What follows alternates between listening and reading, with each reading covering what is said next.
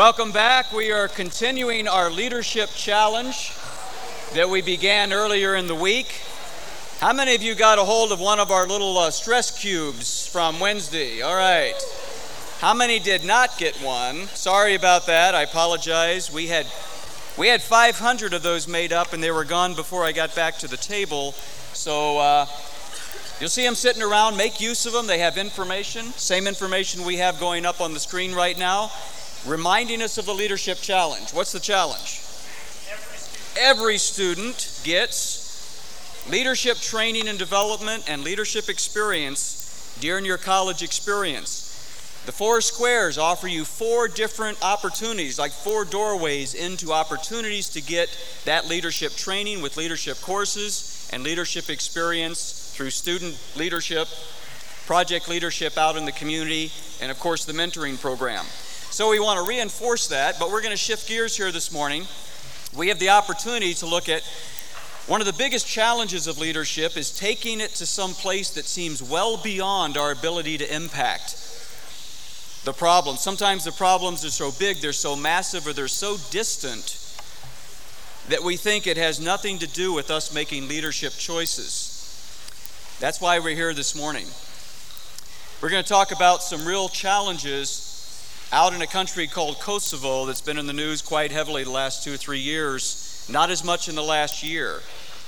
But we're going to tell you about some of the things that have been happening kind of underneath the news, underneath the radar of the, of the media.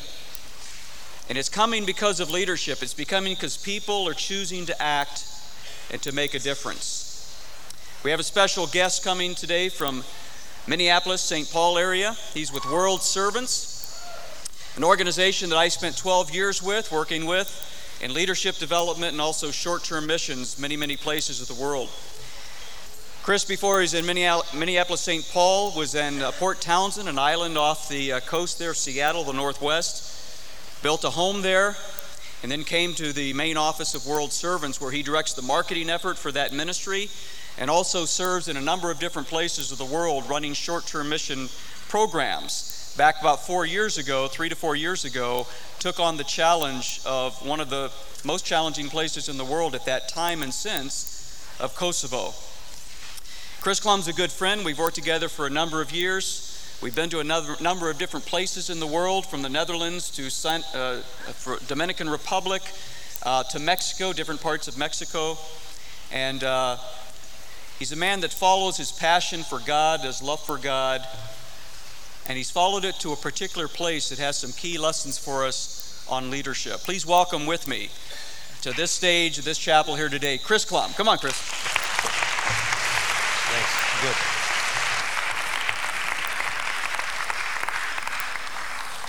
Well, I'd, I'd like to uh, thank IW for giving me the opportunity to stand up and share with you. And I know some of you are probably rolling your eyes, thinking that's like the appropriate thing to say here at the start. But I really, I really honestly mean it. Because when I look out into the crowd and I see your faces, I see opportunity, I see passion, and I see energy. I see people that are getting ready or in the process of making choices for what you're going to do with your future. And uh, a few days ago, I turned 40. It's kind of like the, yeah, uh, that's horrible, man. It's like the black birthday, you know. I hit the crest and I'm heading down, you know. So I don't, I don't feel 40. Don't anybody say you look 40 or more. Uh, but I remember back when I was 20 and I remember the energy I felt. I remember this perspective of my world. It's all out there. You know, I'm just starting this thing. What am I going to do with my life? You know? And I know there's some of you guys that are still trying to figure that out. You get to be juniors and you got to know what you're going to do with the rest of your life. you know? But your whole life is in front of you. And this morning, I hope my challenge to you helps you focus where you'll spend your energy and passion. Where are you going to invest your life? I want to encourage you to have the courage to take on leadership. I think there's a lot of people who don't figure this thing out until they're like my age, 20 years into it. you know? They don't figure this whole game of life, what it's all about. But you and I, we live in a very self absorbing culture. Culture that tempts us all the time to build our life and think about us. Me, me, me, me, me. My career, my future, my stability. What am I going to do with my free time? What do I want to do with um, the money I get? I mean, it's, it's just so self focused. Me, me, me, me, me. I mean, it's the world and the culture we live in. And then I believe, as I think we all intellectually believe, but there's a scripture you probably know, and so we kind of got this figured out in our head, but I don't know that it plays out in our attitudes and our actions and our motives. If we try to save our life, we'll lose it. But if we lose our life for Christ, the Bible says we'll find it. And I want to challenge you with that scripture and with the power and the truth of that scripture this morning. And I want to also focus on a, a, scripture that you all know. It's in 1 Corinthians chapter 13. You guys know what that is. It's the chapter that describes what love is. And verse 13 of chapter 13 says, There are three things that will remain faith, hope, and love. But the greatest of these is love. And I really believe love is way more than a concept and a feeling. Love comes alive in action. It's pretty powerful. And this morning I want to focus on that. When we live our life out loud to love others, it changes us and it changes those around us. It's the most powerful part of our faith, and it's the simplest to understand. It's not too hard. Giving our life away, loving, caring for people. Anybody can do it. Okay? Anybody can do it. That's so refreshing to me because I'm, I'm just a normal kind of, uh, you know, just a normal guy that, I don't know, I got, I got a few things going for me, but I'm, you know, I'm not like Mr. Gifted guy, but I can give my life and I can do it for, for Christ. In June of 1999, March, is when NATO intervened to help try to rescue and stop the Serbian forces for the ethnic cleansing that they were doing. And the video touches on that. The day after NATO started bombing, the Serbian troops stormed through Kosovo and did unbelievable things. And that summer, World Servants got a call and asked if we would be willing to, to come and to help these Albanians now that NATO secured the country and all the Albanian refugees that were driven out of Kosovo are returning to their burned down homes, in many cases, returning to try to find family members. The, the men and the boys had to flee because if they were caught in the convoys or they were caught by the Serbian troops, they'd be killed. Imagine being a, a dad having to kiss your wife and take your teenage boys and leave your, your wife and your daughters wondering what was going to happen to them and go hide in the hills, wondering if you'll ever see them again. So they're coming back to their burned down villages, trying to unite with family.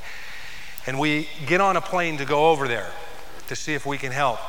My life was real busy at that point. I'm trying to paint a picture of what was going on in my world when this happened. Uh, I have three kids. My oldest is 16, about ready to turn 17. And so, um, that back then it was that was a few years ago. She's 16 right now. But I have three kids and I have a life, pretty busy. And we went over there, and I was not looking forward to hopping on the plane and getting in one of those little tiny chair planes and flying over because I'm kind of big. And and to be real honest, it, it, was it was work for me. I'd done a little study about Kosovo. Um, but I hopped on that plane. We flew into Macedonia, which is south of Kosovo, and drove up to a taxi. We were going to meet someone at the border, and there's tanks and NATO troops, and just it, the border was just packed with security and you know everything. So we couldn't get to the border. So we had to jump out of the car and we had to hike about a mile and a half. And I wish someone would have told me this. I would have brought a backpack. I had one of those nice little, cute little sporty uh, travel bags you got going with the wheels on the end, and you pull the the pop comes up, and you're, so I'm going through, there's all these army guys and tanks, and I'm carrying my little thing. Hey, how's it going? Yeah, I'm cool, you know. I felt like an absolute idiot, and I probably looked like an idiot. So I got my little bag, about a, you know, my little travel bag, about a, a mile and a half. We get across the border, got our passport stamped, and when I walked across the border, I'll never forget the impact, first thing that impacted me. It was what I smelled. And it was this smell of, of burned down buildings, smoke. The whole country has been burned down. And it just, I mean, I can it brings up all these visual pictures when I think about it. I smelled smoke. The whole time I was there, this smell of smoke grabbed a hold of me. And we spent two weeks traveling around to families all around Kosovo and sitting down in front of, in many cases, in front of their burned out homes on their front grass. And they give us these little tiny jet things of coffee, little tiny, and it's like, wow, that's pretty strong stuff. And we sit in front of their, their homes, burned down homes, and hear their stories. And I had one Muslim girl, about 20 years old, come up to me. Once they found out that we were part of an organization coming to help, we were just swamped with people begging us to come and hear their story and help them. This 20 year old Muslim girl comes up to me and grabs a hold of my, my shirt and says, Please, please, would you come and can I tell you what happened? Can I show you my house? Will you help us? And so she grabbed my hand and she went through some alleys and we walked in the back, came to the front of her house, and it's literally just it's rubble. And she starts we she wants to take me in the backyard, so we have to cr- climb over all this rubble. And as we're climbing over, she's holding my hand. We're climbing over the rubble. She's telling me the story. She introduced me to her mother and to her grandmother, to her two sisters, and her eight year old brother.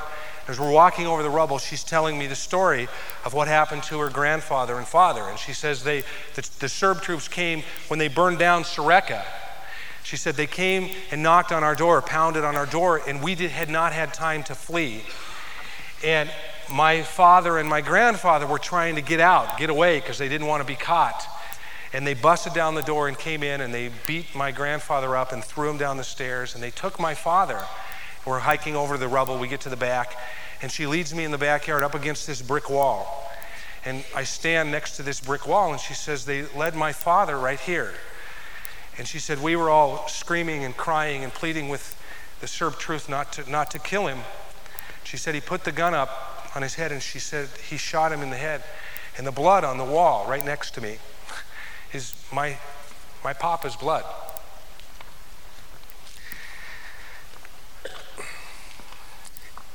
And a lot was going through my head. I heard story after story after story. And there was a lot of feelings that I had. I had feelings for these Albanian victims, wondering what I would do, what it, what it can't even imagine what it must be like. I have these emotions for these Serbian troops, a lot of emotion for these Serbian troops. And I also have emotions about myself and about my life. And I'll get to that in a minute. But I also had a guy, there's a, a, Newsweek article, June 1999. Newsweek featured an article called The Killing Fields. In fact, it's on the front of the, uh, of the magazine. In June 1999, I think it's the third week. If you want to find it and read about it, I think you can go to the archives and get it. But the whole article was about a, a massacre that happened in Sareka, which is one of the two villages that World Servants began to focus on. And um, they targeted, when they came into Sareka to burn Sareka down, they targeted a family, a Berisha family, a, a, a pretty well to do Albanian family that lived in Sareka. And the cousin of this family, what happens in, in Albania, by culture, there's this real strong tie to family. So if, if you're my dad, you look like my dad. If you're my dad and you grow up and I'm your son and I marry and I have families, I live in the same house as you. You live on the bottom floor and I live on the second floor, and if you're the oldest, and then your younger brother lives on the third floor. So, families, you may have 20, 25 people in these homes that live in these families. So, the two patriarchs, the two grandfathers, they went in and they lived right next to each other. There's a little alley in between. And uh, I was drinking coffee at a cafe by there and had heard the story and had heard all about it. But uh, the cousin of this family, guy about my age, came to me and he said, Can I tell you my story? He didn't want anything, but um, we had heard and had talked a little bit about him. And actually, I'd said, Have you told anybody about your story? He said, No, but I, I want to tell you. So we walked into the back of the alley there, and there's one home there that's been burned out from one of the uh, Berisha family. And there's one behind me, and we're standing in this little alleyway. And his house is right next to one of, it's right next door. It's right there. It's a big two story, three story house. And he says, I was up in the window right there when the Serbs came in. He said they came directly to my family's home and they brought all the people out women and children, and there were six, eight men, the two grandfathers, the patriarchs, and their sons and grandsons. And he said they pulled all the men aside and told the women and children, hustled them off into a pizzeria. And he said, I was looking out my window, and right in this alley where we're standing, they lined the men up and they taunted them and um, harassed them and then told them they could go. And he said, as they turned around to leave, they executed him. And my youngest cousin, who's 26 years old, had just gotten married, been married four months. And his new wife, when they heard this, she came running back around the corner to this alleyway. Now, I'm, I'm standing in the alleyway where this has happened, and I'm, I'm looking around thinking, I can't believe this happened right here. And he's standing about four feet, and I'm looking in his eyes as he's telling me the story. And he said she came running around, and when, when she heard the shots to see if her new husband had been killed, and of course he's on the ground, and she screamed, she said they grabbed her. This is pretty graphic. He said they grabbed her, and all the soldiers raped her. They gang raped her. He said then they cut off, this is his cousin. They cut off her arms and her legs, they poured gas on her, and they lit her on fire. And I'm looking in his eyes, and his lip quivers, and he says, and I don't know when she died. So I went back to my flat I was staying at, and we'd been there a month, and I'd rented this flat from this family, and the amount of money that we were going to pay them for the month we were there was more than a year's wage for her. So I'm thinking about that. I'm laying on this couch and I'm trying to process my feelings, my emotions, my life, my faith.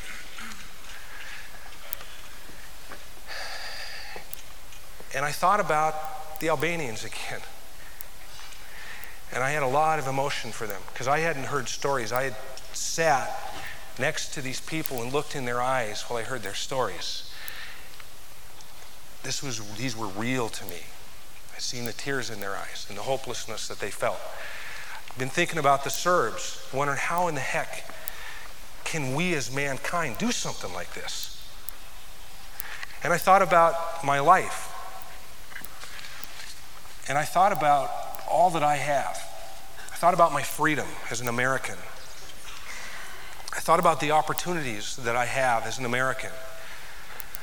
I thought about the choices that I make and there's things that are dreams for people around the world, like freedom and like opportunity, that we don't even think twice about. And I thought about religion. These Albanian refugees are Muslim by culture. 500 years ago, the Turkish invasion imposed the Muslim faith on them. They basically came in and they said, You guys got two choices. Either we're going to rape your women and make you Muslim, or you can choose to become Muslim. So they're Muslim by culture. The Serbs, many of these Serbian troops, soldiers that came in and raped the women and executed the men, executed families. I mean, story after story. Were Orthodox Christians and they wore little crosses around their neck.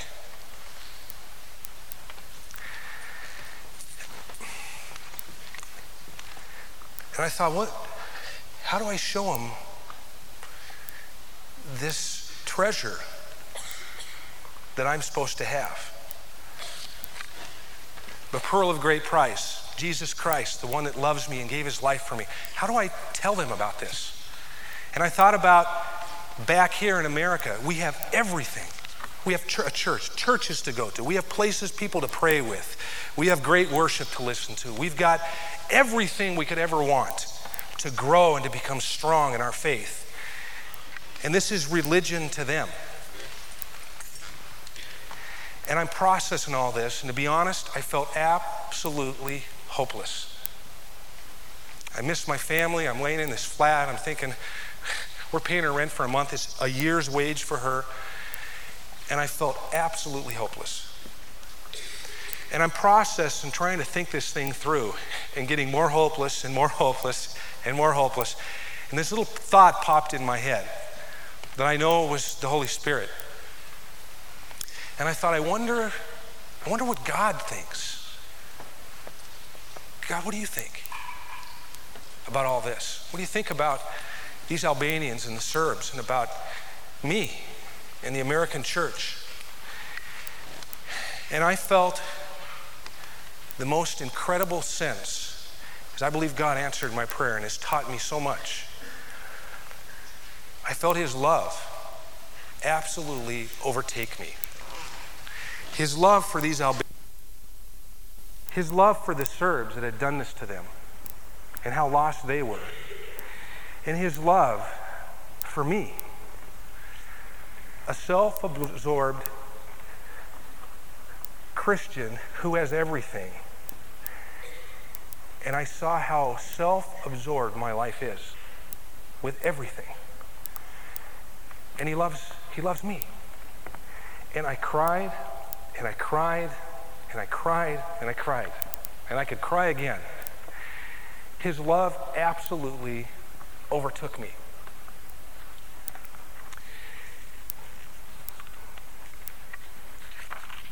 And I learned something.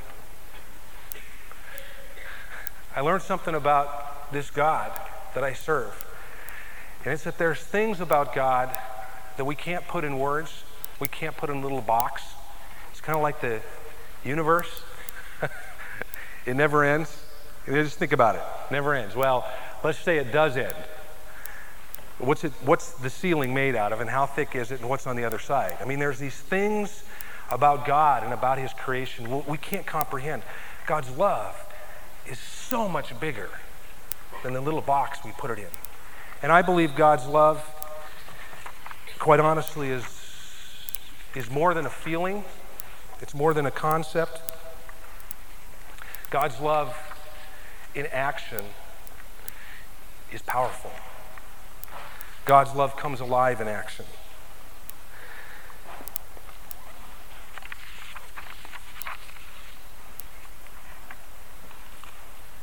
I think that leadership is really pretty simple. But I think in this world we live in, this culture you and I live in, we're tempted all the time to just think about our own life. And leadership starts by us having a perspective that we have to look out and see a need and see an opportunity. And then we have to be willing and have the courage to take action, to do something about the need or the opportunity that God's put in front of us. And I want to challenge everybody here, all of you, as you look at the next few years of your life, as you look at what you're going to do as you start this wonderful venture with your life. I mean, it's, you know, it's funny. I, at 40, I've kind of set, in many ways, set my life in a certain direction. And there are regrets, some regrets I have. For the most part, I don't, I don't have a lot of regrets. Um, but I could. And sometimes I don't know how I made the right choices. But you have decisions and choices that you're making for your life. And I want to ask you to think real hard about the choices you're making about what you're going to do with your faith. The life of our faith is when we put it in action, it's what we do with our faith. And there are needs and opportunities and things that God brings across your life and across your path every single day. Oftentimes, we don't even see them. My mission field for part of the year is in Kosovo, where I work. But the little world that I spend the rest of my life in. A little part of my world is Minneapolis. And I've come back from Kosovo, even though I've been in ministry for a long time. I've come back with a fresh and a new commitment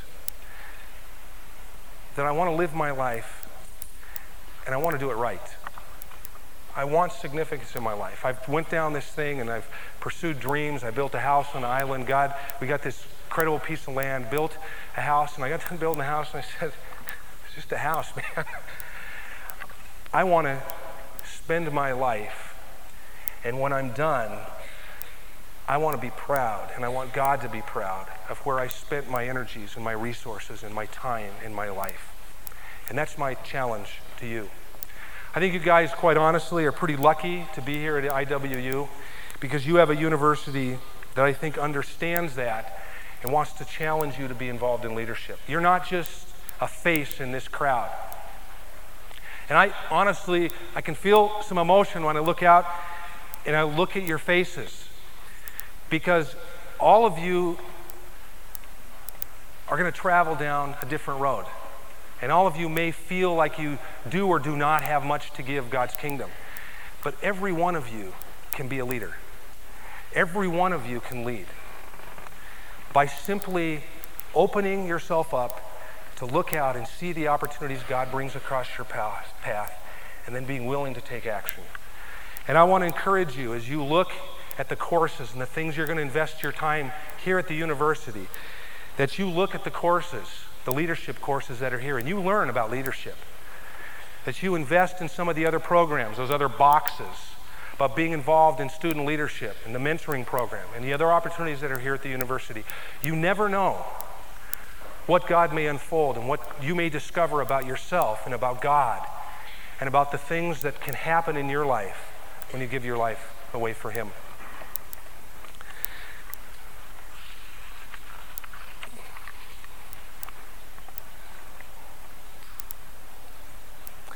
As I close, my prayer for you is that this morning will be a, for some of you, a fresh start. Can we pray?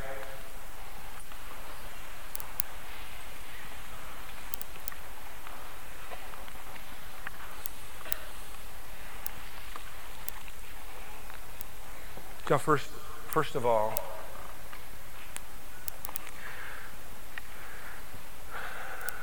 Lord, I want to thank you for your love.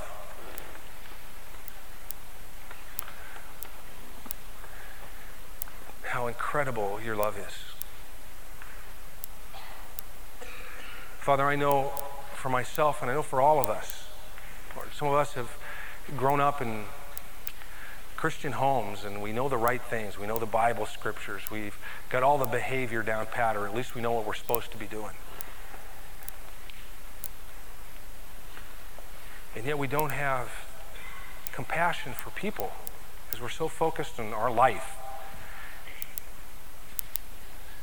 We may not even understand how incredible your love is, that your love consumes us and compels us to want to be your servant, to want to love and give our life away. And I pray for each person here, their relationship with you. God, I pray that, Lord, if there's some that they've kind of done the Christian thing their whole life and their faith's never been challenged. It's not theirs. They haven't owned it. God, I pray you'd show yourself to them in such a powerful way. Pray you'd show us your love. That we'd be overwhelmed by that. And God, I pray as we today make decisions for what we'll do with our life tomorrow. God, I pray you teach us to be leaders. Teach us to be servants and teach us to be your hands and your feet and a picture of you and your love to all those around us. In Jesus' name, amen.